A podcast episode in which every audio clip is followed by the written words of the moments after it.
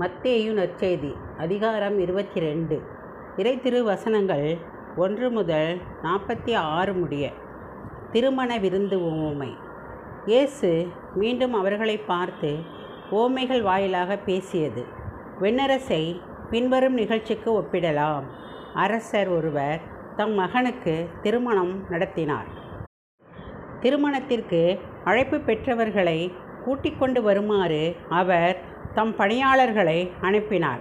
அவர்களோ வர விரும்பவில்லை. மீண்டும் அவர் வேறு பணியாளர்களிடம் நான் விருந்து ஏற்பாடு செய்திருக்கிறேன். காளைகளையும் கொழுத்த கன்றுகளையும் அடித்து சமையல் எல்லாம் தயாராயுள்ளது. திருமணத்திற்கு வாருங்கள் என அழைப்பு பெற்றவர்களுக்கு கூறுங்கள் என்று சொல்லி அனுப்பினார். அழைப்பு பெற்றவர்களோ அதை பொருட்படுத்தவில்லை. ஒருவர் தம் வயலுக்கு சென்றார். வேறு ஒருவர் தம் கடைக்கு சென்றார். மற்றவர்களோ அவருடைய பணியாளர்களை பிடித்து இழிவுபடுத்தி கொலை செய்தார்கள். அப்பொழுது அரசர் சினமுற்று தம் படையை அனுப்பி அக்கொலையாளிகளை கொன்றொழித்தார். அவர்களுடைய நகரத்தையும் தீக்கிரையாக்கினார். பின்னர் தம் பணியாளர்களிடம் திருமண விருந்து ஏற்பாடாகி உள்ளது. அழைக்கப்பெற்றவர்களோ தகுதியற்று போனார்கள். எனவே நீங்கள் போய் சாலையோரங்களில் காணும் எல்லாரையும் திருமண விருந்துக்கு அழைத்து வாருங்கள் என்றார். அந்த பணியாளர்கள் வெளியே சென்று வழியில் கண்ட நல்லோர் தீயோர் யாவரையும் கூட்டி வந்தனர். திருமண மண்டபம் விருந்தினரால் நிரம்பியது. அரசர் விருந்தினரை பார்க்க வந்தபோது அங்கே திருமண ஆடை அணியாத ஒருவனை கண்டார். அரசர் அவனை பார்த்து தோழா திருமண ஆடையின்றி எவ்வாறு உள்ளே வந்தாய்? என்று கேட்டார். அவனோ வாயடைத்து நின்றான். அப்போது அரசர் தம் பணியாளர்களிடம் அவனுடைய காலையும் கையையும் கட்டி புறம்பே உள்ள இருளில் தள்ளுங்கள்.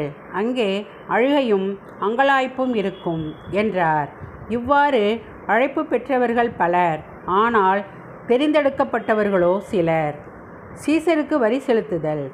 பின்பு பரிசேயர்கள் போய் எப்படி இயேசுவை பேச்சில் சிக்க வைக்கலாம் என சூழ்ச்சி செய்தார்கள்.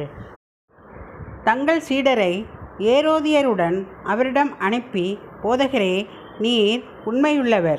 எவரையும் பொருட்படுத்தாமல் கடவுளின் நெறியை உண்மைக்கேற்ப கற்பிப்பவர். ஆள் பார்த்து செயல்படாதவர் என்பது எங்களுக்கு தெரியும். சீசருக்கு வரி செலுத்துவது முறையா? இல்லையா? நீர் என்ன நினைக்கிறீர்? என எங்களுக்கு சொல்லும் என்று அவர்கள் கேட்டார்கள். இயேசு அவர்களுடைய தீய நோக்கத்தை அறிந்து கொண்டு வெளிவேடக்காரரே ஏன் என்னை சோதிக்கிறீர்கள்? வரி கொடுப்பதற்கான நாணயம் ஒன்றை எனக்கு காட்டுங்கள் என்றார். அவர்கள் ஒரு தனாரியத்தை அவரிடம் கொண்டு வந்தார்கள். இயேசு அவர்களிடம் இதில் பொறிக்கப்பட்டுள்ள உருவமும் எழுத்தும் யாருடையவை? என்று கேட்டார். அவர்கள் சீசருடையவை என்றார்கள்.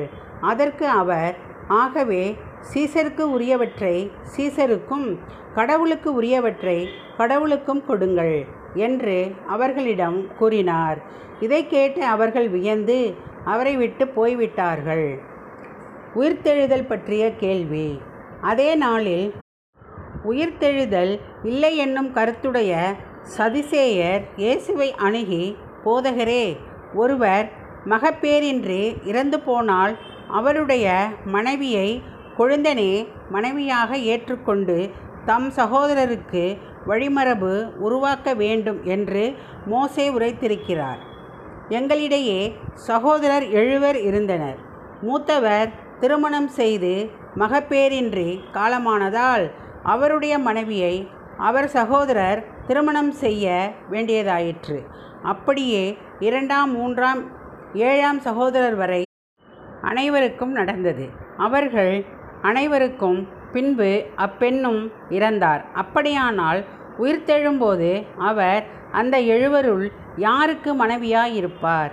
அவர்கள் யாவரும் அவரை மனைவியாக கொண்டிருந்தனரே என்று கேட்டனர். இயேசு மறுமொழியாக உங்களுக்கு மறைநூலும் தெரியாது கடவுளின் வல்லமையும் தெரியாது. எனவேதான் தவறான கருத்தை கொண்டிருக்கிறீர்கள். ஏனெனில் உயிர்த்தெழுந்தவர்களுள் யாரும் திருமணம் செய்து கொள்வதில்லை. அவர்கள் விண்ணக தூதரைப் போல் இருப்பார்கள். இறந்தோர் உயிர்த்தெழுதலை பற்றி கடவுள் உங்களுக்கு உரைத்துள்ளதை நீங்கள் வாசித்ததில்லையா? ஆபிரகாமின் கடவுள் ஈசாக்கின் கடவுள் யாக்கோப்பின் கடவுள் நானே என்று அவர் கூறியிருக்கிறார். அவர் இறந்தோரின் கடவுள் அல்ல. மாறாக வாழ்வோரின் கடவுள் என்று கூறினார். அவருடைய போதனையை கேட்ட கூட்டத்தினர் வியப்பில் ஆழ்ந்து போயினர்.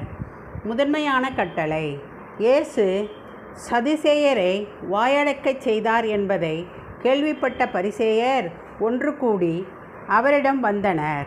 அவர்களிடையே இருந்த திருச்சட்ட அறிஞர் ஒருவர் அவரை சோதிக்கும் நோக்குடன் போதகரே திருச்சட்ட நூலில் தலை சிறந்த கட்டளை எது? என்று கேட்டார். அவர் உன் முழு இதயத்தோடும் முழு உள்ளத்தோடும் முழு மனதோடும் உன் ஆண்டவராகிய கடவுளிடம் அன்பு செலுத்து. இதுவே தலை சிறந்த முதன்மையான கட்டளை. உன்மீது நீ அன்பு கூறுவது போல உனக்கு அடுத்திருப்பவர் மீதும் அன்பு கூறுவாயாக. என்பது இதற்கு இணையான இரண்டாவது கட்டளை. திருச்சட்ட நூல் முழுமைக்கும் இறைவாக்கு நூல்களுக்கும் இவ்விரு கட்டளைகளே அடிப்படையாக அமைகின்றன என்று பதிலளித்தார். தாவீதின் மகன் பற்றிய விளக்கம். பரிசேயர் ஒன்று கூடி வந்தபோது இயேசுவும் அவர்களை பார்த்து கேள்வி கேட்கத் தொடங்கினார். அவர் மெசியாவை பற்றி நீங்கள் என்ன நினைக்கிறீர்கள்? அவர் யாருடைய மகன்? என்று கேட்டார். அவர்கள் தாவீதின் மகன் என்று பதிலளித்தார்கள். இயேசு அவர்களிடம் அப்படியானால் தாவீது தூய ஆவியின் தூண்டுதலால் அவரை தலைவர் என அழைப்பது எப்படி? ஆண்டவர் என் தலைவரிடம் நான் உன் பகைவரை உமக்கு அடிப்பணிய வைக்கும் வரை நீர் என் வலப்பக்கம் வீற்றிரும் என்று உரைத்தார் என அவரே கூறியுள்ளார் அல்லவா? எனவே தாவீது அவரை தலைவர் என அழைப்பதால் அவர் அவருக்கே மகனாயிருப்பது எப்படி? என்று கேட்டார். அதற்கு எவரும் ஒரு வார்த்தை கூட மறுமொழியாக கூற இயலவில்லை. அந்நாள் முதல் அவரிடம் எவரும் எதுவும் கேட்க துணியவில்லை. ஆமேன்.